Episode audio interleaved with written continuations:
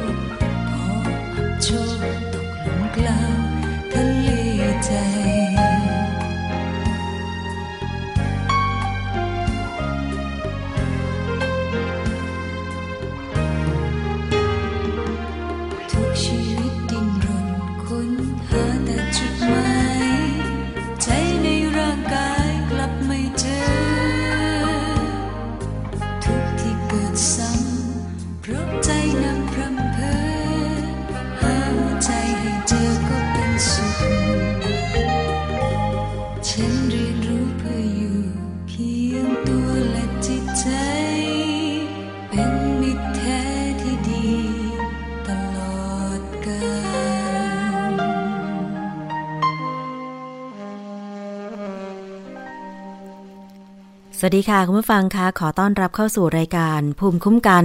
รายการเพื่อผู้บริโภคนะคะดิฉันชนาธิปไพรพงศ์ดำเนินรายการอยู่เป็นเพื่อนคุณผู้ฟังค่ะทางวิทยุไทย พี บี เอส นะคะแล้วก็ฟังพร้อมกันผ่านสถานีวิทยุที่เชื่อมโยงสัญญาณค่ะหลายๆสถานีด้วยนะคะขอบคุณมากเลยสำหรับการติดตามรับฟังตรงนี้ด้วยวันนี้ค่ะมีประเด็นที่น่าสนใจที่เราจะมาพูดคุยกันนะคะหลายๆประเด็นด้วยกันเรื่องของความกังวลผลกระทบสัญญาณโทรศัพท์มือถือต่อสุขภาพของมนุษย์นะคะคุณผู้ฟังคือจริงๆแล้วเนี่ยมันก็มีข้อมูลออกมาที่หลากหลายมากเลยนะคะแต่ว่าหน่วยงานอย่างกสทช.เอง ก็มีข่าวออกมาเป็นระยะระยะเกี่ยวกับเรื่องของความกังวลของประชาชนโดยเฉพาะเสาส่งสัญญาณโทรศัพท์มือถือที่มีกำลังส่งสูงนะคะแล้วตอนนี้ค่ายมือถือต่างๆก็พยายามที่จะขยายเครือข่ายขยายสัญญาณให้ครอบคลุมแล้วก็มีสัญญาณที่แรงขึ้นตอนนี้ประเทศไทยของเราเข้าสู่ยุค โฟร์จี แล้วนะคะ โฟร์จี มันก็จะมีทั้งภาพเสียงแล้วก็ความเร็วมากกว่า ทรีจี ขึ้นไปอีกอีกไม่นานก็คงจะเป็น ไฟว์จี ใช่ไหมคะทีนี้ความกังวลเกี่ยวกับคลื่นสัญญาณมือถือว่ามันมีความแรงแบบนี้มันจะส่งผลกระทบต่อสุขภาพของประชาชนหรือไม่โดยเฉพาะเกี่ยวกับการรบกวนสมองหรือระบบร่างกายต่างๆซึ่งผลอาจจะไม่เกิดในระยะสั้นผลอาจจะเกิดในระยะยาวมีการทดลองในห้องปฏิบัติการหรือห้อง lab มีผลงานวิจัยจากทั่วโลกว่าคลื่นโทรศัพท์หรือคลื่นความถี่เนี่ยมีผลต่อสัตว์ในห้องทดลองก็คือหนูทดลองแต่ว่ายังไม่มีการศึกษาวิจัยในคนออกมาอย่างชัดเจนว่ามีผลกระทบกับคนหรือไม่แต่ทั้งนี้ทั้งนั้นค่ะทั้งนักวิชาการนักวิทยาศาสตร์และหน่วยงานด้านเทคโนโลยีก็ต้องมีการเฝ้าระวังปัญหาการรบกวนจากคลื่นเสาส่งโทรศัพท์มือถือต่างๆเหล่านี้ว่าต่อไปไม่แน่นะถ้าระยะเวลาผ่านไปแล้วตอนนี้เนี่ย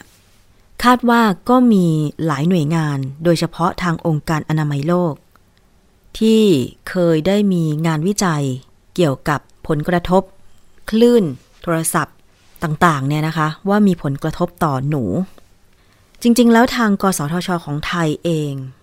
ออกมาเคลื่อนไหวเมื่อปี สองพันห้าร้อยหกสิบเอ็ด ตอนที่ผู้เชี่ยวชาญจากองค์การอนามัยโลกส่งหนังสือแจ้งเลขาธิการกสทช.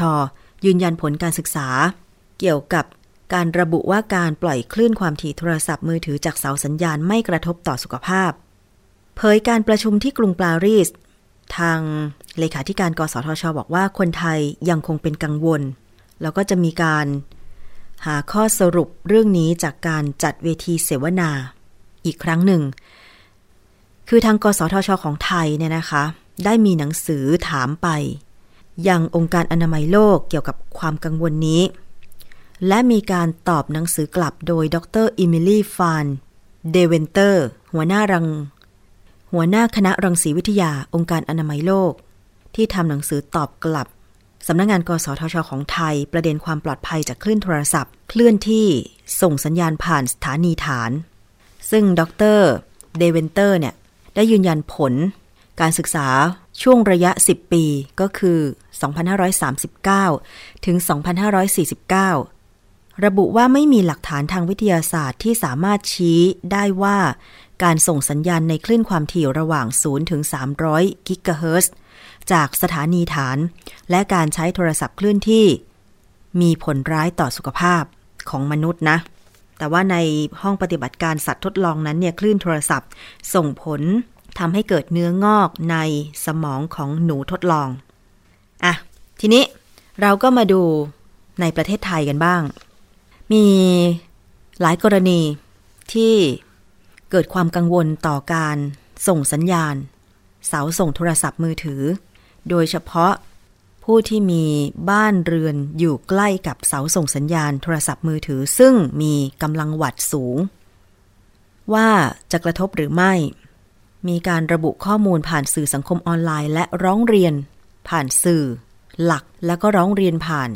หน่วยงานคุ้มครองผู้บริโภคอย่างกรณีของคุณสมคิดโพจินดาก็เคยร้องเรียนเรื่องเสาส่งสัญญาณโทรศัพท์มือถือไปที่มูลนิธิเพื่อผู้บริโภคว่าอาจจะกระทบกับสุขภาพของตัวเองแล้วก็สัตว์เลี้ยงนะคะเรื่องนี้จะเป็นอย่างไรวันนี้ดิฉันเรียนเชิญคุณสมคิดโพจินดาผู้ที่เคยร้องเรียนเรื่องเสาส่งสัญญาณโทรศัพท์มือถือมาพูดคุยกันค่ะสวัสดีค่ะคุณสมคิดคะครับสวัสดีครับค่ะขอบคุณมากเลยสำหรับการร่วมรายการนะคะทราบว่าคุณสมคิดเนี่ยเป็นชาวตำบลไร่ใหม่อำเภอสามร้อยยอดจังหวัดประจวบคีรีขันธ์ใช่ไหมคะ ใช่ครับช่วยเล่าให้ฟังหน่อยค่ะจากที่เคยร้องเรียนเรื่องเสาส่งสัญญาณโทรศัพท์มือถือเนี่ยค่ะครับเออผมต้องหากล่าวนำนิดหนึ่งคือผมมีอาชีพเลี้ยงวัวนมอยู่เมื่อก่อนเนี้ยเลี้ยงวัวนมมาประมาณสักอ่าสามสิบปีได้แล้วครับค่ะแล้วแล้วก็มีเสาสัญญาณโทรศัพท์มาตั้งที่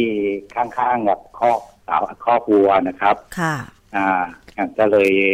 ตรงนี้ช่วงแรกอ่าเลยมันก็ยังไม่มีปัญหาอะไรเลยแต่แล้วก่อนที่เขายังไม่ได้ใช้ สามจี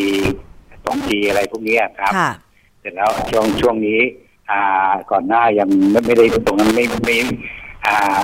ไม่ใช่ สามจี สองจี ก็ไม่มีปัญหาอะไรพอเริ่มมาสอง สามจี มาได้สักพักหนึ่งก็มีปัญหาเรื่องกับโคนมก่อนคือทำให้อ่าโคนมนี่ผมมีปัญหาอ่าอย่างวัวเกิดมาสิบตัวเนี่ยมีปัญหาถึงหกตัวค่ะคุณสมคิดคะครับคุณสมคิดคะพอดีว่าสัญญาณโทรศัพท์ของเราไม่ค่อยชัดเจนเดี๋ยวขออนุญาตวางสายแล้วต่อไปใหม่ได้ไหมคะได้ครับได้ครับขออนุญาตค่ะเดี๋ยวสักครู่นะคะเพราะเพราะว่าค่ะขอบคุณนะคะขออนุญาตคุณผู้ฟังด้วยขอต่อไปหาคุณสมคิดใหม่ก็แล้วกันเพราะว่าสัญญาณค่อนข้างมีปัญหาฟังไม่ชัดเจนนะคะคือคุณสมคิดเนี่ยเลี้ยงวัวนมแล้วก็ได้ให้ค่ายโทรศัพท์มือถือนะคะมาเช่าที่นาเพื่อตั้งเสาส่งสัญญาณมันผ่านไปหลายปีจนกระทั่งสังเกตว่าทั้งสุขภาพตัวเองแล้วก็สัตว์เลี้ยงเนี่ยมีความผิดปกติทีนี้เดี๋ยวเราจะมาฟังกันต่อกันแล้วกันว่า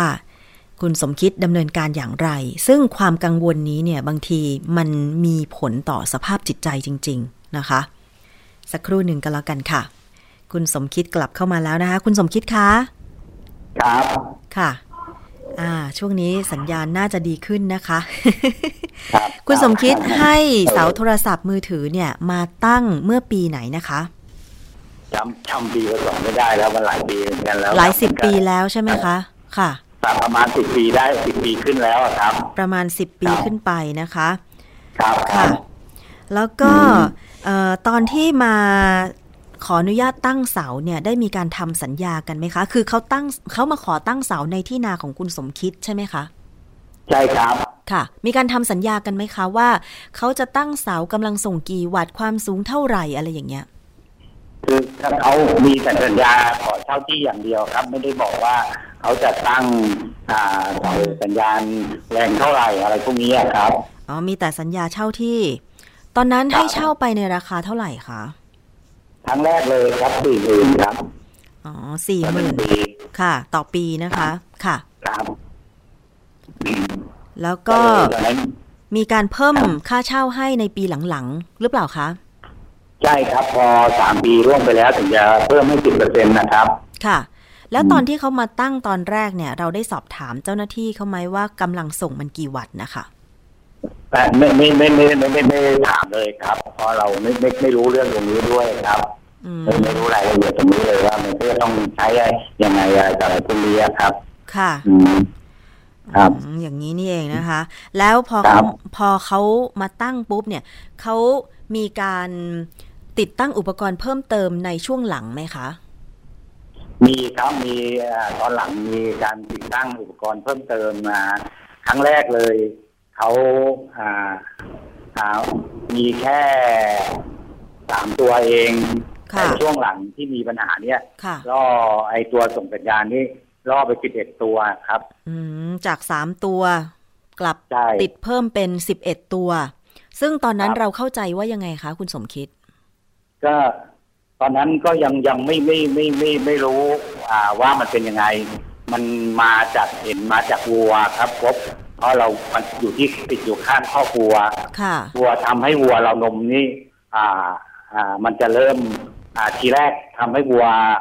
นมลดลงมาก่อนแล้วก็วัวที่เกิดมาก็ตายบ้างค่ะ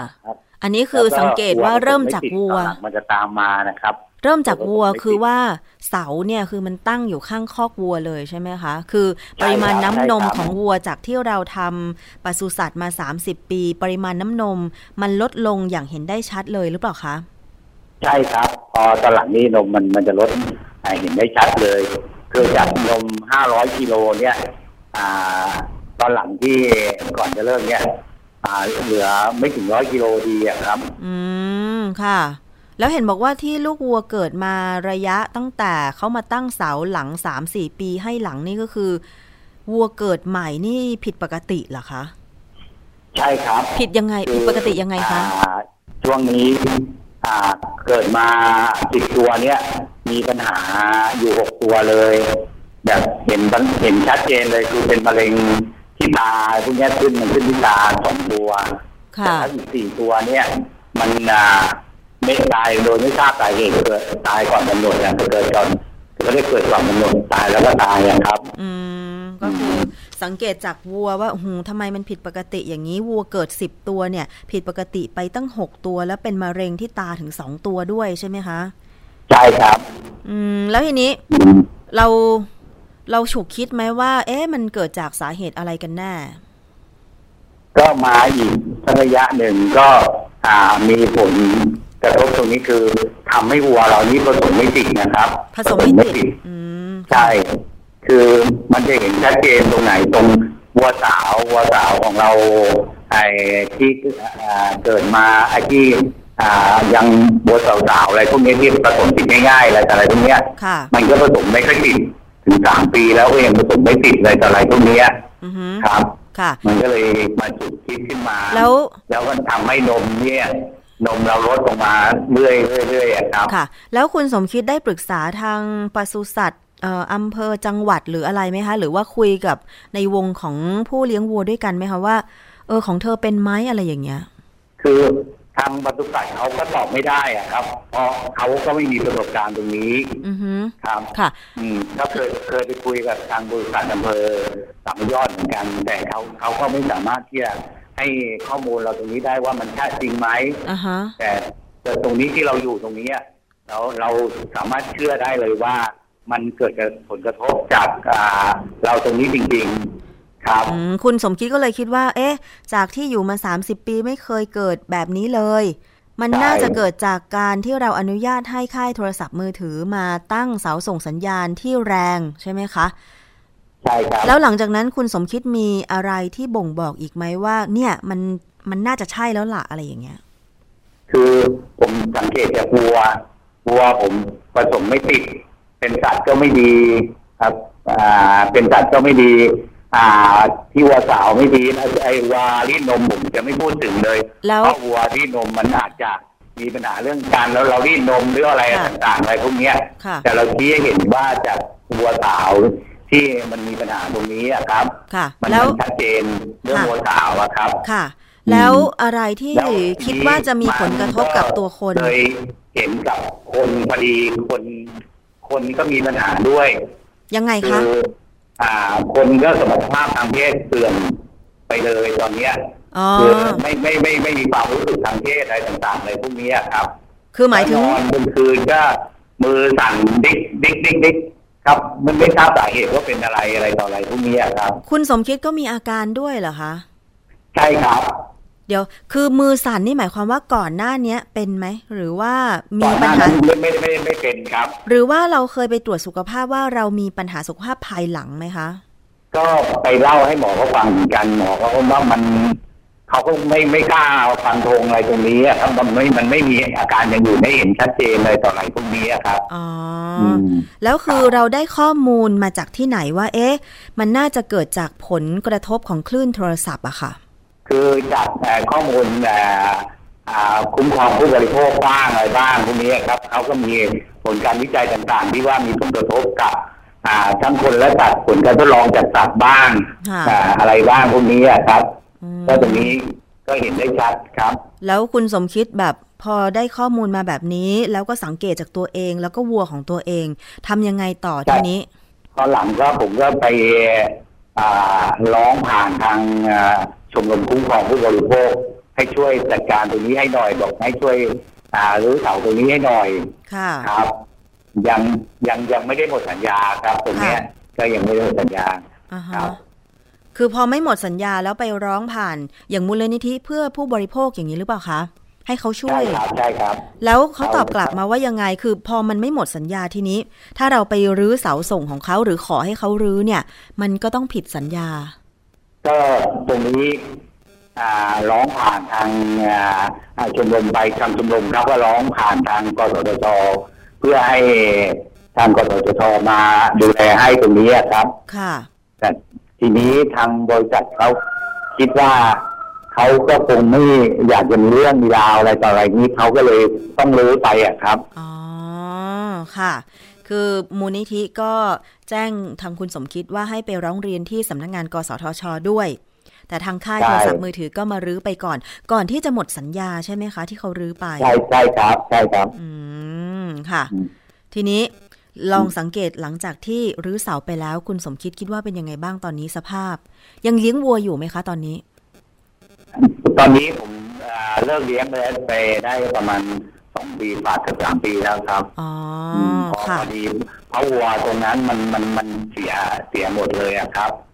เพราะว่าไอ้ไอ้โดนโดนไอ้คลื่นโทรศัพท์ตรงนี้ไปทำให้วัวไม่ท้องทำให้อะไรต่ออะไรหลายๆอย่างจนผสมไม่ติดบ้างอะไรบ้างพวกเนี้ยก็เลยต้องเลิกเลยค่ะโอ้ถึงขั้นต้องเลิกเลี้ยงวัวไปเลยแล้วตอนนี้ประกอบอาชีพอะไรคะทานโทษค่ะก็ตอนนี้ประกอบอาชีพทำไร่อยู่ครับอ๋อค่ะแล้วสังเกตสุขภาพตัวเองไหมที่เราที่เรามีความเชื่อว่าเออเนี่ยเรานอนก็มือสั่นนะหรือว่าสุขภาพทางเพศก็ไม่ค่อยจะดีตอนนี้มันมันดีขึ้นไหมคะก็ดีขึ้นบ้างแต่มันดีไม่มากยังไม่มากครับครับเออเรื่องสุขภาพเนี่ยครับเสร็จแล้วไม่ใช่เป็นเป็นเพราะผมคนเดียวแฟนผมก็เป็นนะครับเสร็จแล้วที่ผู้หญิงก็เป็นอ่าคือเหมือนกับว่ามันมันเสื่อมไปอะไรต่ออะไรพวกเนี้ยแล้วอาการอย่างอื่นอย่างเช่นมึนหัวหรือว่ามึนงงหรือว่าอะไรอย่างเงี้ยล่ะคะเคยสังเกตไหมว่ามีมีบ้างแต่ไม่ไม่มากนะครับเหมือนกับเราเราอยู่กับมันนานแล้วมันเคยกินมากกว่าตรงนั้นนะแล้วเคยได้ไปตรวจสุขภาพไหมคะระยะหลังมานี้หลังจากที่เขาถอนเสาออกไปตรวจมันมันก็บอกว่ามันมันเหมือนกับมันมันปกติครับมันมันตรวจ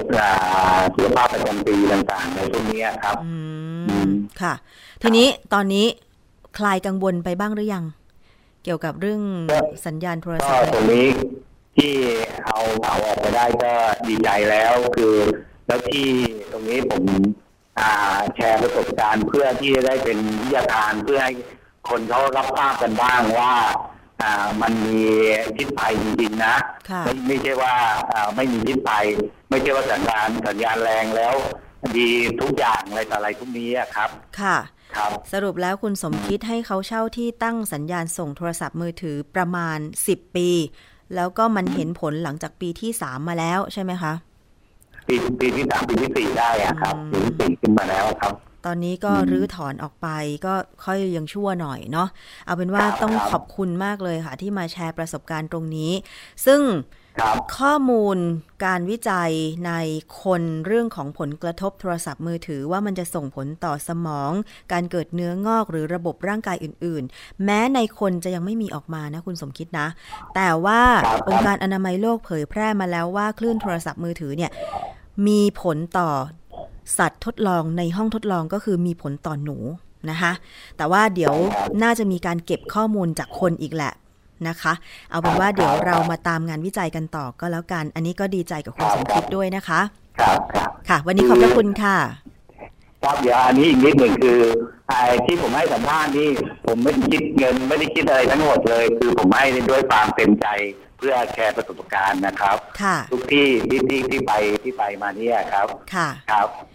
ต้องขอบพระคุณมากเลยค่ะคุณสมคิดนะคะแล้วเดี๋ยวถ้ามีความคืบหน้าอะไรยังไงเดี๋ยวเราค่อยมาถามกันอีกทีนึงนะคะครับได้ครับค่ะขอบพระคุณครับคุณสมคิดโพจินดาค่ะสวัสดีค่ะครับครับสวัสดีครับเอาล่ะค่ะคุณผู้ฟังคะฟังประสบการณ์จริงแม้จะเป็นความกังวลแต่เมื่อเขามีการถอนเสาส่งสัญญาณโทรศัพท์ออกไปแล้วเนี่ยนะคะก็สบายใจขึ้นแต่ว่าเรามาฟังกันต่อในช่วงคิดก่อนเชื่อค่ะผ ผลการวิจัยจากนักวิจัยทั่วโลกนะคะที่ดร.แก้วกังสดาลอำไพนักพิษวิทยาซึ่งเป็นอดีตอาจารย์มหาวิทยาลัยมหิดลเนี่ยนะคะนำมาอ่านให้ฟังมาแปลให้ฟังแล้วก็มาวิเคราะห์ว่าเนี่ยถึงแม้ว่าองค์การอนามัยโลกจะมีหนังสือตอบกลับกสทช.ไทยมาแล้วว่าไม่ต้องกังวลเพราะคลื่นโทรศัพท์ไม่ไม่มีการระบุหลักฐานทางวิทยาศาสตร์ที่ชัดที่ชี้ได้ว่าสัญญาณคลื่นความถี่ศูนย์ถึงสามร้อยกิกะเฮิรตซ์จากสถานีฐานมีผลกระทบต่อสุขภาพแต่ยังวางใจไม่ได้เราจะใช้ชีวิตอยู่อย่างไรกับคลื่นโทรศัพท์แบบนี้ทุกวันทุกวันไปติดตามฟังในช่วงคิดก่อนเชื่อค่ะ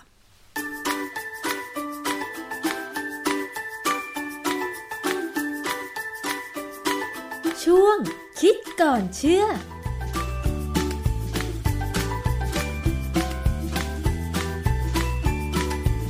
ถึงแม้ว่าจะมีผลการวิจัยในสัตว์ทดลองว่าคลื่นมือถือเนี่ยมีความเสี่ยงแต่จะทำยังไงดีล่ะในเมื่อคนเราจะต้องใช้มือถือแล้วตอนนี้เนี่ยก็ต้องการสัญญาณที่แรงมากขึ้นเพราะว่ามันอำนวยความสะดวกในการติดต่อสื่อสารเพราะฉะนั้นเรามาหาวิธีกันดีกว่าว่าเราจะเซฟตัวเองอย่างไรให้ปลอดภัยจากคลื่นโทรศัพท์มือถือกันอาจารย์แก้วคะทำยังไงดีในวันนี้จะคุยฝากว่าก่อนก่อนที่จะไปพูดถึงว่าเขาแนะนำยังไงกันบ้างเนี่ยนะมันมีงานวิจัยอื่นๆนอกจากของ เอ็น ที พี ที่เราพูดไปแล้วเนี่ยของของเป็นงานวิจัยที่ตีพิมพ์ในวารสารวิชาการเนี่ยหลายอย่างมากแล้วมันไม่ได้อยู่แค่สมองมันไปที่หลายหลายเรื่องหลายส่วนนะฮะเดี๋ยวจะให้ดูดูแล้วก็ฟังเฉยๆก็ไม่ทำในสัตว์ทดลองไม่ใช่ในคนนะฮะอย่าเพิ่งตื่นตระหนกเพราะว่าถ้ายังใช้ก็ต้องใช้แต่ว่าเดี๋ยวตอนสุดท้ายเนี่ยผมจะอธิบายให้ฟังว่าฝรั่งเขาแนะนำยังไงบ้างว่าถ้าเรากังวลควรจะทำยังไงครับอันนี้เป็นงานวิจัยในวารสารชื่อ International Journal of Radiation Biology เป็นวารสารที่ทำการศึกษาในสิ่งมีชีวิตว่าไอ้รังสีต่างๆที่มีในโลกเนี่ยมันมีผลยังไงกับสิ่งมีชีวิตนะฮะอันนี้เขาก็ศึกษาชื่องานเป็นพวกเป็น radio frequency radiation ที่มาจากมาจาก Wi-Fiสองจุดสี่ กิกะเฮิรตซ์นี่แหละที่เรากำลังใช้อยู่นี่แหละนะทำให้เกิด impact ก็คือความผิดปกติของการหลั่งอินซูลินแล้วก็เพิ่มไอสารที่มันเป็นพวก oxidative stress เช่นพวก free radical เนี่ยในบางส่วนของตับอ่อนนะคือศึกษาในว่ารังสีได้ทำให้เกิดปัญหากับอินซูลินคืออินซูลินมาจากตับอ่อนนะแต่ว่าเขาก็มองว่าที่มันมาจากที่มันมีปัญหาอินซูลินการหลั่งอินซูลินเนี่ยเป็นเพราะว่ามันเกิดไอ้พวกฟรีเรดิเคิลพวกไอ้สารต่างๆอนุมูลอิสระที่ตับอ่อนเอ่อที่ตับอ่อนนะเขาเขาศึกษาหนูหนูทดลองเนี่ยที่ได้รับคลื่นเนี่ยเขาบอกเพราะเขาพบว่ามันมีน้ำหนักตัวเนี่ยต่ำกว่ากลุ่มควบคุมนะมีภาวะน้ำตาลในเลือดสูงมันสูงเพราะว่าอินซูลินมันอาจจะหลั่งออกมาน้อยนะน้ำตาลเลยอยู่ในเลือดสูงแล้วก็มีลดการหลั่งฮอร์โมนอินซูลินเนี่ยไอไอการที่ไขมันถูกออกซิไดซ์เนี่ยมีการเพิ่มขึ้นในในตับอ่อนในเซลล์ของมนุษย์เนี่ยในเซลล์ของสัตว์สิ่งมีชีวิตเนี่ยตัวเซลล์มันจะมีตัวผนังเซลล์เนี่ยส่วนใหญ่เนี่ยจะมีไขมันอยู่ด้วยเป็นหลักนะฮะแล้วเพราะนั้นถ้าไขมันเนี่ยถูกออกซิไดซ์ผนังเซลล์จะเสียสภาพถ้าผนังเซลล์เสียสภาพการทำงานของเซลล์ก็เสียไปด้วยเพราะนั้นโดยหลักเนี่ยเขาเหมือนกับเขาพิสูจน์ว่าการที่ตับอ่อนของสัตว์ทดลองที่มันได้รับการแผ่รังสีเนี่ยแล้วมันมันทำให้อินซูลินออกมาน้อยเนี่ยเป็นเพราะว่าผนังเซลล์มันเสียสภาพเพราะว่าไขมันที่ผนังเซลล์โดนโดนออกซิไดซ์ไปทำให้ทำงานไม่ได้นะฮะเพราะนั้นอันนี้ก็เป็นเรื่องที่สำคัญที่น่าสนใจว่าเราไม่เคยรู้ว่าในมนุษย์เราเป็นอะไรบ้างนะผนังเซลล์เรายังปกติอยู่หรือเปล่าอะไรอย่างนี้ใช่ไหมอาจารย์ไอ้อย่างอย่างของมนุษย์เนี่ย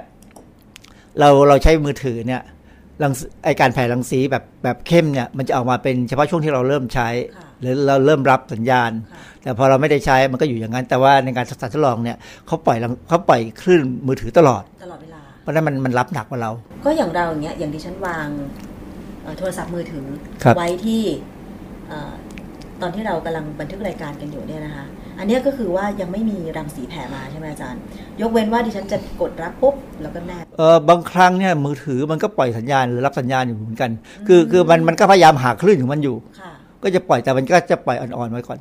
แต่จะจะแรงทันทีที่มีสัญญาณเข้ามาหาหรือเมื่อไหร่เมื่อไหร่ก็ตามที่เรากดปล่อยมันจะปล่อยสัญญาณลงไปเร็วไปไปแรงขึ้นนะฮะงานวิจัยอันนี้เขา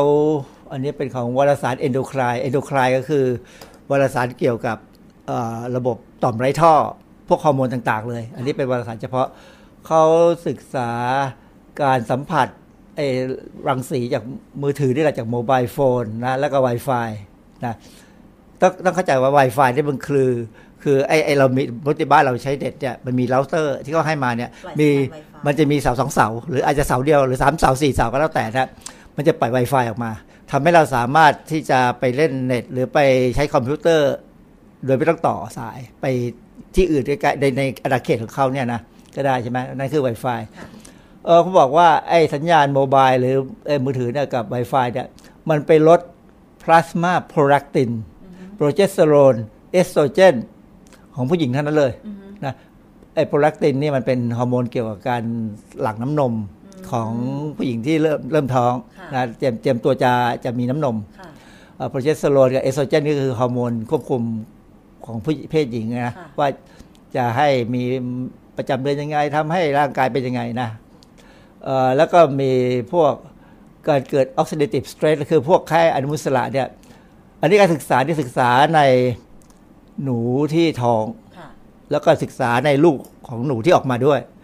ผลออกมาเนี่ยโดยสรุปบอกว่ามือถือได้สัญญาณที่แผ่ออกมาอาจจะเป็นสาเหตุของการมีสาร oxidative เพิ่มขึ้นในมดลูกมดลูกนะแล้วก็อาจจะทำการทำให้ลดระดับฮอร์โมนต่างๆในแม่หนูเพราะฉะนั้นถ้าฮอร์โมนมันลดลงเนี่ยมีปัญหาแน่เพราะมนุษย์เราอยู่ได้เป็นปกติเนี่ยเพราะฮอร์โมนเราออกมาด้วยความเหมาะสมถ้าไปลดลงมันก็จะเหมือนกับกรณีอย่างเช่นอย่างถ้าเราพูดถึงความเป็นพิษของ ดี ดี ที ความเป็นพิษของสารพวก พี ซี บี หรืออะไรก็ตามที่อยู่ในสิ่งแวดล้อมเนี่ยสารพวกนี้เป็นสารที่ไปรบกวนการทำงานของฮอร์โมนทั้งนั้นเลยนั่นคือปัญหาที่น่ากลัวกว่า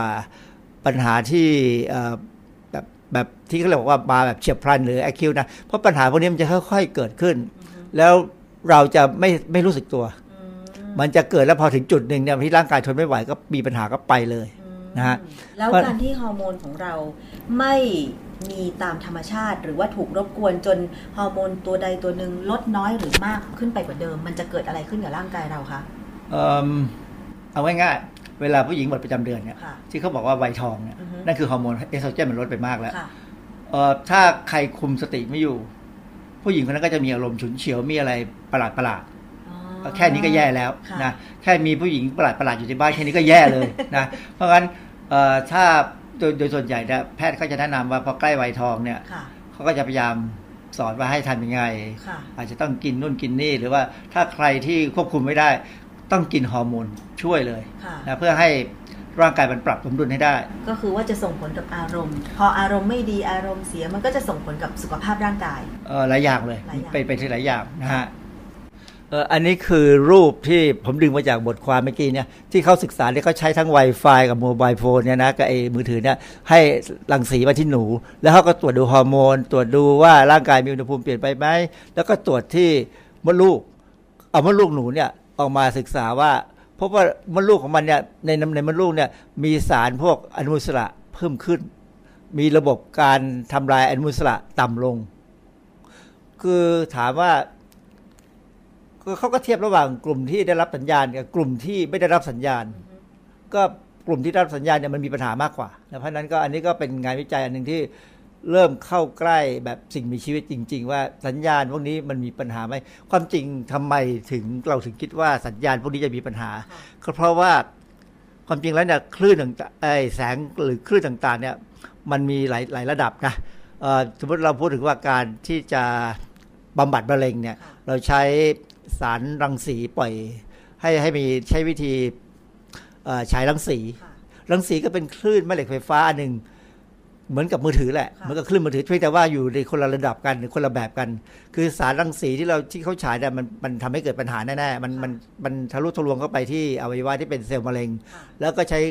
ความแรงของมันเนี่ยไปทำลายมันมีความแรงมากกว่ามากอ่าคนละระดับกันก็คงมากกว่าแต่ที่แต่มือถือเราเนี่ยอีกระดับนึงแต่ว่าถามว่าระดับไหนมือเอ่อถ้าเราพูดถึงมือถืออาจจะเห็นไม่ชัดแต่ถ้าเราพูดถึงคลื่นไมโครเวฟมันก็คลื่นเหมือนกันมีแต่ว่าคนละความถี่คนละระดับนั้นไมโครเวฟที่ทำสามารถทำให้น้ำเดือดได้ mm-hmm. เพราะนั้นนี่เขากังวลก็คือคลื่นมือถือได้โดนมากๆเนี่ย มันทำให้น้ำในสมองเราได้เดือดบ้างไหมหรือในส่วนต่างๆของร่างกายได้เดือดบ้างไหมซึ่งอันนี้ต้องเป็นผู้เชี่ยวชาญทางด้านอันนี้ผมไม่ได้เด็ดถึงนี้มาแต่ว่าก็พอจะเคยอ่านบทความดูก็เออมันก็มีแนวโน้มความของความคิดที่เขาว่านานๆไปหรือระดับอะไรมันอาจจะเปลี่ยนแปลงได้นะเพราะฉะนั้นก่อนที่จะเกิดปัญหาศึกษาก่อนจะดีกว่างานวิจัยนี้อยู่ในวารสารทางด้านสิ่งแวดล้อม Environmental Toxicology and Pharmacology อันนี้เป็นค่อนข้างจะวิชาการหนักเลยเขาศึกษาผลของการสัมผัสกับสายสัญญาณ Wi-Fi นะ สองจุดห้า สองจุดสี่ห้า กิกะเฮิรตซ์เนี่ยต่อการทำงานของหัวใจแล้วก็ความดันโลหิตในหนูขาวนะไอ้ที่ผมเอารูปนี้ใส่เข้ามาให้เห็นว่าเนี่ยคือเราเตอร์ซึ่งมันมีสายสัญญาณเนี่ยแล้วเขาเอาเสาเนี่ยไปวางไว้ใกล้ๆหัวใจของหนูห่างประมาณยี่สิบห้าเซนนานหนึ่งชั่วโมงคืองานวิจัยนี้เป็นงานวิจัยที่เขาบอกว่าเป็น acute acute ก็คือเฉียบพลันเลยนะคือให้ไอ้เจ้าเราเตอร์เนี่ยมันส่งสัญญาณใกล้หัวใจสักหนึ่งชั่วโมงแล้วเขาก็ดูว่าผลเป็นไงปรากฏปรากฏว่าหนูนั้นมีหัวใจเต้นเร็วผิดปกติในลักษณะที่ถ้าศัพท์ทางแพทย์เขาบอกว่าทาชิคาเดียก็คือหัวใจมันเต้นไม่เป็นจังหวะนะแล้วก็ความดันโลหิตเนี่ยเพิ่มขึ้นนะมีการปล่อยสารที่เกี่ยวกับระบบหลอดเลือดเนี่ยทำให้คือไอสารตัวที่เขาปล่อยคือ Catecholamine เนี่ยมันทำให้หลอดเลือดเนี่ยมันมันจะมีการบีบตัวทำให้หัวใจเนี่ยบีบเต้นเร็วขึ้นนะฮะสารพวกนี้เป็นสารที่เร่งการทำงานของหัวใจโอ้แสดงว่ามันก็มีผลกับเลือดด้วยนะอาจารย์คือใจด้วยนะมันทำให้ เอ ที พี ถึงเจอไงว่าผลของที่ที่การรายงานที่เราพูดคุยกันที่แล้วเนี่ยมีผลกับสมองกับหัวใจซึ่งฟังแล้วมันจริงๆแค่สมองเนี่ยยังพอทนนะเพราะว่ามันอยู่ใกล้หูเราแต่หัวใจที่มันลงมาถึงได้ยังไงก็แสดงว่าเขาก็สนใจว่ามันน่าจะมีปัญหาอยู่เหมือนกันซึ่งอันนี้ก็เป็นการเตือนแล้วว่าถ้าใครรู้สึกว่าตัวเองเนี่ยมีปัญหาเกี่ยวกับการเต้นหัวใจหรือว่าความดันโลหิตมันเปลี่ยนปกติเนี่ยดูซิว่าตัวเองใช้ไอ้มือถือมากไปไหมแต่จริงๆสิ่งที่ผมกังวลมากกว่านั้นก็คือว่า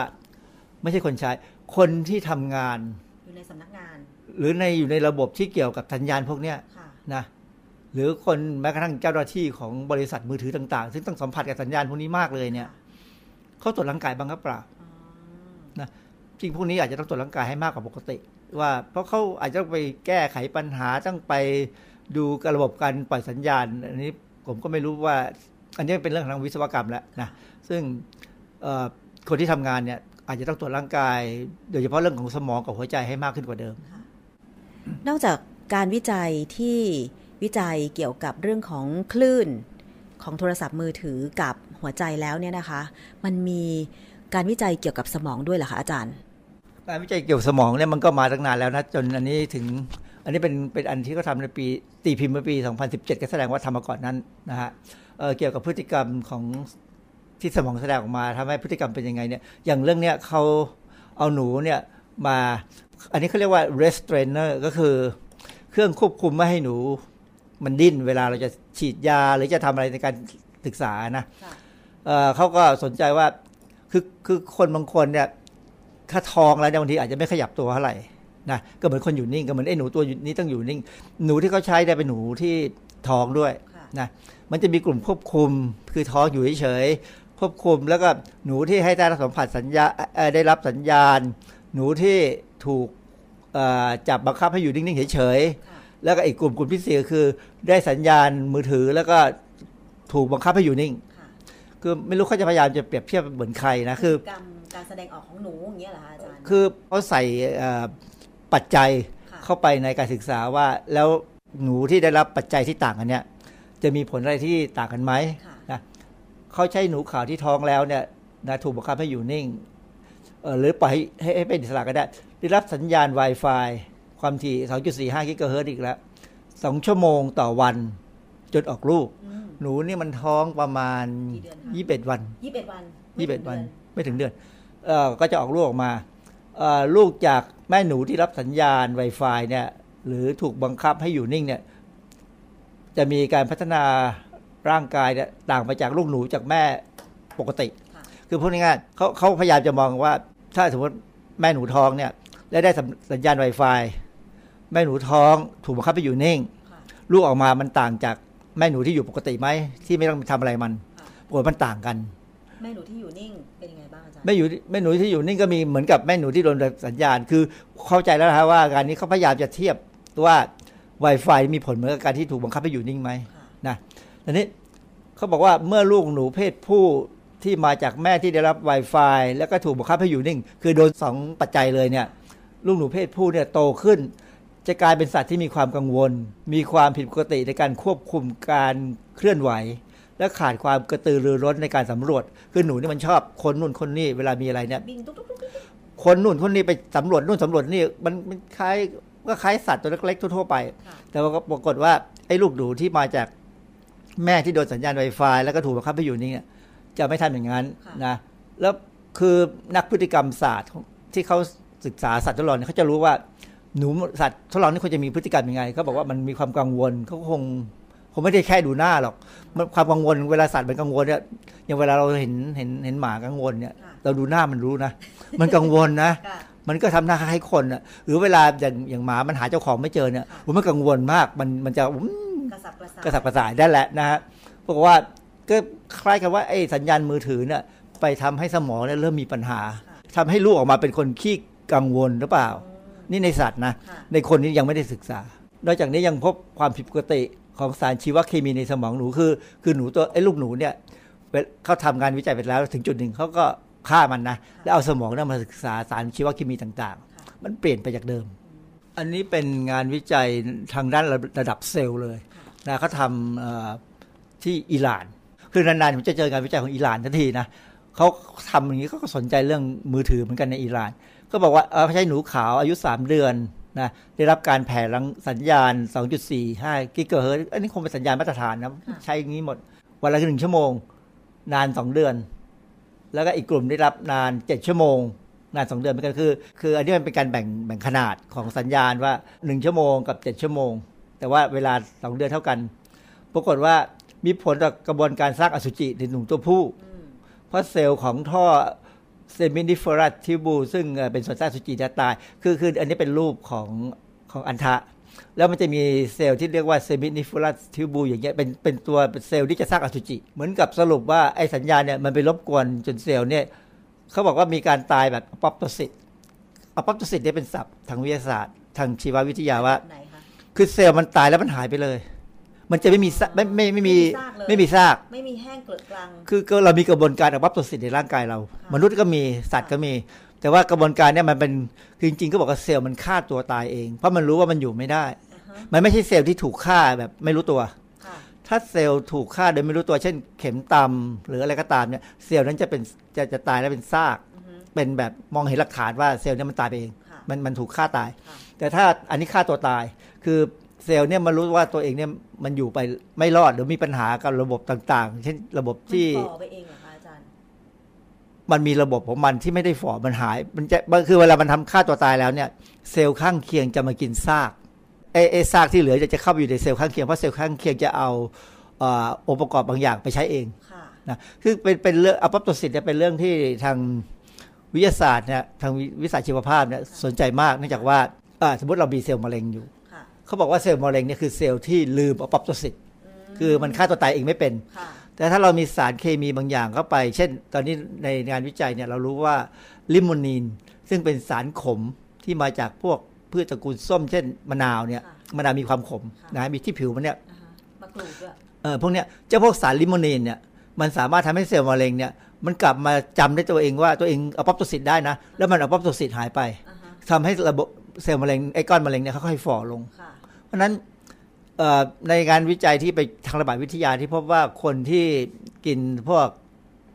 พืชตระกูลส้มซึ่งมีลิโมนีนเนี่ยจะมีความเสี่ยงต่อการเป็นมะเร็งต่ำกว่าคนอื่นอาจจะเป็นเพราะว่าเซลล์มะเร็งมันเกิดได้ทุกวันแต่ว่าความที่เรามีลิโมนีนเข้าไปในร่างกายเนี่ยเซลล์มะเร็งมันได้รับลิโมนีนเข้าไปมันอาจจะจำได้ว่าเออมันต้องฆ่าตัวตายนะคือเซลล์ร่างกายเราเนี่ยถ้ารู้ว่าตัวเองผิดปกติจะฆ่าตัวตายจะทำลายตัวเองนะเป็นว่าจำไม่ได้มันก็เลยไม่ฆ่าตัวตายพอมันไม่จำหรือมันกลายพันธุ์การกลายพันธุ์เนี่ยทำให้มันลืมมันจำไม่ได้มันก็เลยกลายเป็นเซลล์มะเร็งแล้วขยายตัวเพราะฉะนั้นก็คือว่าถ้าเรากินส้มหรือว่ากินผักผลไม้ที่เป็นตระกูลมะนาวตระกูลมะนาวเนี่ย พวกมะกรูดมะนาวหรือว่าอะไรก็ตามที่อยู่ที่ส้มโอที่อยู่ในสกุลส้มต่างๆเนี่ยหลักฐานทางระบาดวิทยาเลยบอกว่าคนพวกนี้มีความเสี่ยงต่อการเป็นมะเร็งในร่างโดยรวมเนี่ยนะต่ำกว่าคนทั่วไปที่กินน้อยเพราะนั้นงานต่อไปผมว่าเขาทำเนี่ยเขาคงอาจจะเอาเรื่องของลิโมนีนเรื่องของอะไรก็ตามเข้าไปด้วยเพราะว่ามันจะเป็นตัวกระตุ้นอวัตโสิตคือทำให้ไม่เกิดอวัตโสิตได้หรืออาจจะป้องกันนู้นป้องกันนี้อะไรได้คืองานวิจัยคงไม่หยุดแค่นี้อาจจะคือเวลาเราเจอว่าอะไรเป็นปัญหาเนี่ยเราจะต้องหาทางวิจัยเพื่อหาทางแก้ปัญหานั้นสรุปแล้วเราจะมาหาทางว่าฝรั่งเขาบอกว่าไงว่าเอ่อเมื่อเมื่อกังวลเราจะแก้ปัญหาอะไรนะข้อมูลเขาก็บอกว่าแม้จะรักมือถือเท่าไหร่เมื่อมีข้อมูลว่าอันตรายนั้นน่าจะมีก็คงต้องฟังไว้นะงานวิจัยมากมายก็บอกว่าการใช้มือถือเพิ่มความเสี่ยงในการเกิดเนื้องอกเรื่องเกิดมะเร็งนะการปล่อยคลื่นนั้นก่อให้เกิดมะเร็งสมองทั้งเกลียโรมาแล้วก็ Acoustic Neuroma นี่มันเป็นเนื้องอกที่ไม่เป็นอันตรายแต่มาทำให้หูเริ่มฟังไม่ค่อยชัดนะอันนี้ผมพูดถึงเซลล์เกลียไปหลายครั้งแล้วอันนี้คือเซลล์ประสาทเซลล์เกลียคือเซลล์พวกนี้ซึ่งจะอยู่รอบๆกับระบบประสาทซึ่งมันจะคอยสัมผัสจะคอยพยุงไว้ทำให้สายประสาทที่ยื่นไปเรื่อยๆเนี่ยมันจะยื่นไปต่อกับอีกเซลล์เลยเนี่ยทำงานได้ดีแล้วก็การที่มันมาพุ่มเป็นปลอกเนี่ยมันทำให้ระบบสัญญาณของประสาทเนี่ยวิ่งได้ดีขึ้นนะฮะคือคงมีการศึกษาแล้วว่าถ้าเราไม่มีเซลล์พวกเนี่ยระบบสัญญาณประสาทจะวิ่งได้ไม่ดีนะฮะส่วน acoustic acoustic นี่ก็คือระบบเสียงใช่ไหม acoustic neuroma คือเนื้องอกในสมองที่ไม่เป็นพิษนะคือไม่มีอันตรายอะไรแต่ว่าบรรณาการแรกก็คือสูญเสียการได้ยินเพราะฉะนั้นคนที่หูดับอาจจะเป็นปัญหาว่าของไอ้เนื้องอกพวกนี้เคยได้ยินก็ไม่ได้ยินฮะอันนี้ก็เขาเอ่ออันนี้เราไปไปถามหมอตาหูคอจมูกอะไรเนี่ยท่านก็จะดูพวกนี้ให้บางทีมันเกิดทูมเมอร์ขึ้นมานะอันนี้เป็นลักษณะของ acoustic neuroma อันนี้อันนี้คือรูปที่เกี่ยวกับคนนะเพียงแต่ว่าในสัตว์ทดลองเนี่ยเขาก็เจอเนื้องอกที่ระบบหูของมันเมื่อมันสัมผัสกับคลื่นนานๆมือถือเนี่ยเขาพบว่ามันสัมพันธ์กับต่อมการทำงานของต่อม Pituitary ต่อมนี้เป็นต่อมที่สำคัญมากของของของมนุษย์เลยนะมันทำหน้าที่สร้างฮอร์โมนควบคุมการทำงานของอวัยวะเช่นรังไข่อัณฑะต่อมไทรอยด์ต่อมลูกหมากต่อมหมวกไตนะต่อมลูกหมวกไตแล้วก็ในกรณีต่อมไทรอยด์นะอาจจะเกิดมะเร็งต่อมไทรอยด์ได้นะมีงานวิจัยบางชิ้นเอ่อตอนนี้ไอ้ไทรอยด์เนี่ยมันต่อมไทรอยด์เนี่ยมันคือผลิตไทรอยด์ฮอร์โมนทำหน้าที่ควบคุมการเผาผลาญพลังงานของร่างกายเราอุณหภูมิร่างกายเราการใช้ฮอร์โมนวิตามินการเจริญโตเจริญเติบโตของนั้นคือถ้าใครมีฮอร์โมนไทรอยด์ที่ผิดปกติเนี่ยจะเหนื่อยง่ายจะทำงานอะไรคือมันมันจะเกี่ยวกับระบบการทำงานก็คนนั้นก็จะมีปัญหาเพราะนั้นเราก็ไม่รู้ว่างานวิจัยในสายทดลองที่บอกว่ามือถือมีความสัมพันธ์กับต่อมไทรอยด์เนี่ยถึงมันยังแปลมาถึงคนแต่ว่ามีใครไหมที่ใช้มือถือมากๆแล้วเหนื่อยเพลียมันเกี่ยวกับพลังงานแล้วเนี่ยมันมันอาจจะเพราะเครียดก็ได้นะหรืออาจจะเป็นเพราะไอ้สัญญาณมือถือจริงๆก็ได้ใครเอ่อเรายังไม่รู้นะในภาพรวมเนี่ยโดยสรุปจากการศึกษาในสายทดลองเนี่ยนะเอ่อเขาบอกว่ามันอาจจะสัมพันธ์กับมะเร็งผิวหนังมะเร็งของสเต็มเซลล์หรือเซลล์ต้นกำเนิดมะเร็งของต่อมพาโรติดพาโรติดกระแลนเนี่ยทำหน้าที่สร้างน้ำลายเพราะนั้นมันก็คือมือถือมันก็อยู่ใกล้ปากเราก็มีอาจจะมีผลตรงนี้ด้วยอาจจะมีผลกับมะเร็งเม็ดเลือดขาวมะเร็งต่อมน้ำเหลืองเต้านมมะเร็งตามันอยู่ใกล้ตาเราเวลาเราใช้มือถือนี่สังเกตเวลาเราใช้มือถือไปเรื่อยๆมันจะค่อยๆร้อนขึ้นร้อนขึ้นมันปล่อยมันปล่อยสัญญาณมันสร้างสัญญาณสร้างรังสีแม่เหล็กออกมานะฮะเพื่อจะส่งออกไปไม่คิดดูเราอยู่ตรงนี้เสาสัญญาณอยู่เป็นกิโลมันต้องปล่อยเท่าไหร่ถึงไปถึงเสาสัญญาณได้มันจะต้องแรงคลื่นที่มันปล่อยผ่านก็จะต้องไปกระทบกับคนที่อยู่บริเวณนั้นหมดเลยปล่อยเป็นวงกลมนะไปเป็นวงกลมเพราะนั้นหัวเราสมองเราตาเราปากเราจมูกเราได้โดนก่อนทุกวันนี้คือเราโดนฉาบด้วยรังสีของมือถือเราอยู่ในอ่างรังสีเลยอ่านอ่านสัญอ่างของสัญญาณวิทยุต่างๆถามว่าเมื่อร้อยปีเราเป็นยังไงเราไม่มีรังสีพวกนี้มนุษย์สมัยก่อนแข็งแรงกว่าเราเยอะสมัยนี้เราไม่ค่อยแข็งแรงนะไม่รู้สาเหตุหนึ่งเคยมีคนพูดไว้ในบทความเหมือนกันว่าไอ้รังสีพวกนี้เป็นตัวทำให้เรามีปัญหาไหมนะแต่มันมันก็คือการความก้าวหน้าของยุคสมัยเอ่อเมื่อปีสองพันสิบห้านี่นะมีงานวิจัยหนึ่งร้อยเก้าสิบเรื่องจากสามสิบเก้าประเทศเนี่ยเสนอสหประชาชาติแล้วก็องค์การอนามัยโลกเออคืองานวิจัยเนี่ยมันเป็นในสัตว์ทดลองส่วนใหญ่แต่เขาต้องการจะกระตุ้นให้สหประชาชาติตระหนักว่ามันมีปัญหานะ ไอ้มือถือเนี่ยแล้วควรจะเตือนสาธารณชนว่าการใช้เนี่ยมันได้ประโยชน์ก็จริงแต่มันก็จะมีผลที่ตามมานะข้อแนะนำว่าวิธีการได้ผลในการป้องกันการแพร่ขึ้นมือถือก็คือเลิกใช้อ้าวแล้วเราจะติดต่อสื่อสารยังไงเพราะว่าเรายกเลิกโทรศัพท์บ้านไปแล้วอาจารย์สังเกตไหมว่าเวลาเราไปเที่ยวไกลๆแล้วเราปิดสัญญาณมือถือนะร่างกายเราสดชื่น อาจจะเป็นเพราะเราเปลี่ยนสถานที่ด้วยอาจจะเป็นเพราะเราไปอยู่ในป่าเขาไม่มีสัญญาณด้วยไม่มีสัญญาณเราก็เลยไม่ต้องใช้เราไม่ต้องใช้เราไม่ต้องกังวลอะไรแล้วเพราะเราถือว่าเราไงก็ติดต่อเราไม่ได้มั้งหรือเป็นเพราะมือถือมันไม่ปล่อยสัญญาณทำให้เรามีปัญหาหรือเปล่านะเพราะฉะนั้นอันนี้ก็เป็นประเด็นอันหนึ่งที่เรื่องนี้ถึงสหประชาชาติแล้วนะแต่ข่าวนี้ไม่เคยออกมาเลยก็ตั้งแต่ปีสองพันสิบห้าแล้วนะนี่สองพันสิบแปดแล้วก็เราก็ไม่ค่อยได้ข่าวตรงนี้เราไม่ค่อยสนใจเพราะเรามัวแต่ฟังข่าวโฆษณามือถือนั่นเลยก็เราใช้มือถือเพิ่มมากขึ้นบางคนไม่ได้มีเครื่องเดียวมีสองเครื่องสามเครื่องอะไรอย่างเงี้ยอาจารย์เดี๋ยวมีมากๆเครื่องนี่เดี๋ยวดูข้อแนะนำต่อไปครับว่ามันมีปัญหาอะไรไหมค่ะเอ่อบทสรุปเขาบอกว่าถ้าเลิกใช้ไม่ได้ทำไงอันนี้อันนี้คือความจริงของชีวิตแล้วมันเลิกใช้ไม่ได้หรอกอันที่หนึ่งใช้ไม่จำเป็นใช่ไม่จำเป็นหมายความว่าเราต้องเอามันวางห่างๆเราอันนี้มีสัญญาณเขามีเสียงเรียกมาเราไปรับสายไม่บางคนน่ะไม่เปิดเสียงเปิดสั่นก็ต้องเอาวางไว้ใกล้ๆตัวไอ้ไอ้นี่คือปัญหาของของพวกคุณแล้วล่ะ ที่ว่าคุณใช้เสียงไม่ได้แต่ต้องเอาไว้ในกระเป๋าให้มันสั่นใช่นะอันนี้เขาบอกว่าข้อหนึ่งใช้ไม่จำเป็นอันที่สองเลี่ยงการรับสายไม่อยู่ในที่สัญญาณไม่ดีเพราะอะไรอาจารย์เพราะมันจะพยายามส่งสัญญาณให้แรงขึ้นแรงขึ้นแรงขึ้นมือถือมันก็จะพยายามรับสัญญาณให้ได้และสัญญาณที่มาก็จะแรงขึ้นด้วยเพราะว่าทางทางทางทางเสาเนี่ยเมื่อมันเมื่อเมื่อสัญญาณมันรับไม่ได้ก็ต้องพยายามขยายคลื่นให้มันแรงขึ้นนะฮะถ้าต้องใช้เนี่ยเป็นไปได้ก็ให้ปรับอยู่ใน Airplane Mode เพื่อตัด Wireless ก็คือตัดสัญญาณ Wi-Fi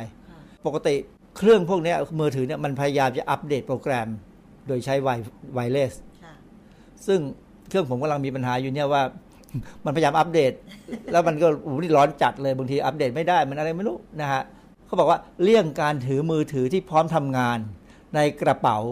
เสื้อผ้าที่ติดตัวไม่ได้เลยอาจารย์ต้องเสียบไว้ในกระเป๋าชอบเสียบไว้ในกระเป๋าอย่างนี้นั่นแหละใกล้มดลูกเลยอ้าวตายแล้ว คือจริงๆเนี่ยคือเขาแนะนำว่าให้ใส่ไว้ในกระเป๋าถือนะ uh-huh. ให้มันไปอยู่ห่างๆคืออย่าให้มันอยู่ใกล้เพราะการเสียงดังมันก็มาถึงเราแต่ว่าโอเคถ้าเราปิดเสียงแล้วให้ต้องรอให้มันสั่นนี่ต้องต้องเลือกแล้วล่ะว่าจะรับหรือว่าจะเสี่ยงไม่เสี่ยงถ้าถ้าเราคิดว่างานวิจัยทางวิทยาศาสตร์นี่มีนัยสำคัญนะก็เอาไปให้ไกลๆหน่อยใช้หูฟังเพื่อให้มือถืออยู่ห่างหัวไว้แต่อย่าใช้บลูทูธเพราะไอ้บลูทูธเนี่ยมันปล่อยสัญญาณด้วยเพราะฉะนั้นคนที่ใช้บลูทูธขับรถพูดอยู่ตลอดเวลานะสัญญาณมันก็ผ่านสมองแหละนะเพราะบลูทูธเนี่ยเวลามันมันต้องส่งสัญญาณติดต่อกับมือถือนะฮะอย่าเอาเครื่องเข้าไปในห้องนอนถ้าจำเป็นควรให้อยู่ใน Airplane Mode Airplane Mode คือตัดสัญญาณ Wi-Fi แล้วก็วางให้ห่างหัวมากที่สุด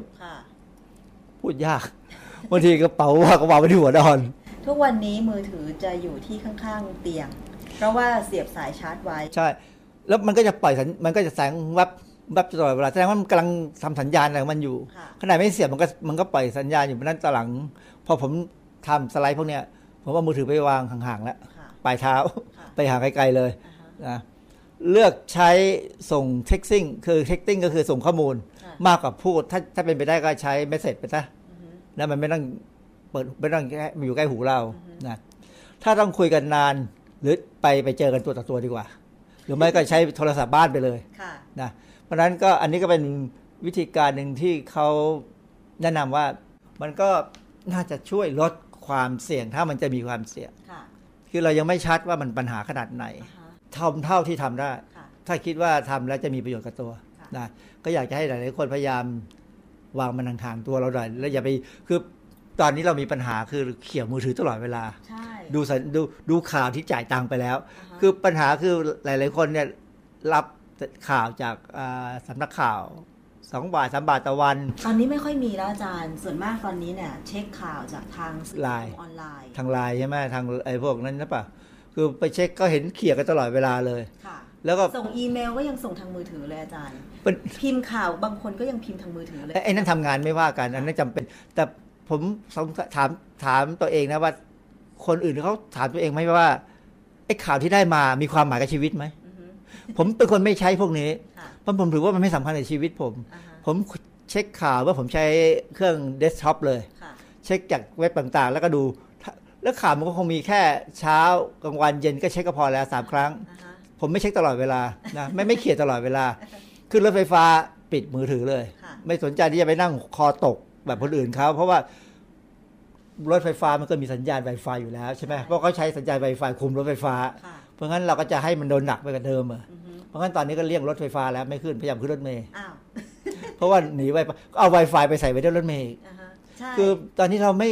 บ้านเมืองเราไม่ได้คิดถึงเรื่องนี้นะจะต้องรอให้เขาเอาชัดๆก่อนใช่ไหมว่ามันทำเป็นมะเร็งในขณะที่ตอนนี้เขาบอกว่ามันเริ่มเสี่ยงนะเริ่มลดลงดีกว่าก็แล้วแต่จะคิดครับตัวใครตัวม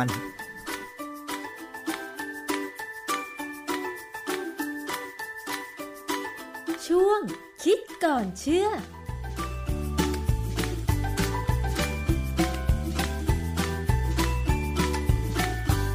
หมดเวลาแล้วนะคะกับรายการภูมิคุ้มกันรายการเพื่อผู้บริโภคค่ะติดตามคิดก่อนเชื่อกับดร.แก้วกังสดาลอำไพนักพิษวิทยากันได้นะคะในโอกาสต่อไปค่ะวันนี้ดิฉันชนาธิปไพรพงศ์ต้องลาไปก่อนสวัสดีค่ะติดตามรับฟังรายการย้อนหลังได้ที่เว็บไซต์และแอปพลิเคชัน Thai พี บี เอส Radio Thai พี บี เอส Digital Radio วิทยุข่าวสารสาระเพื่อสาธารณะและสังคม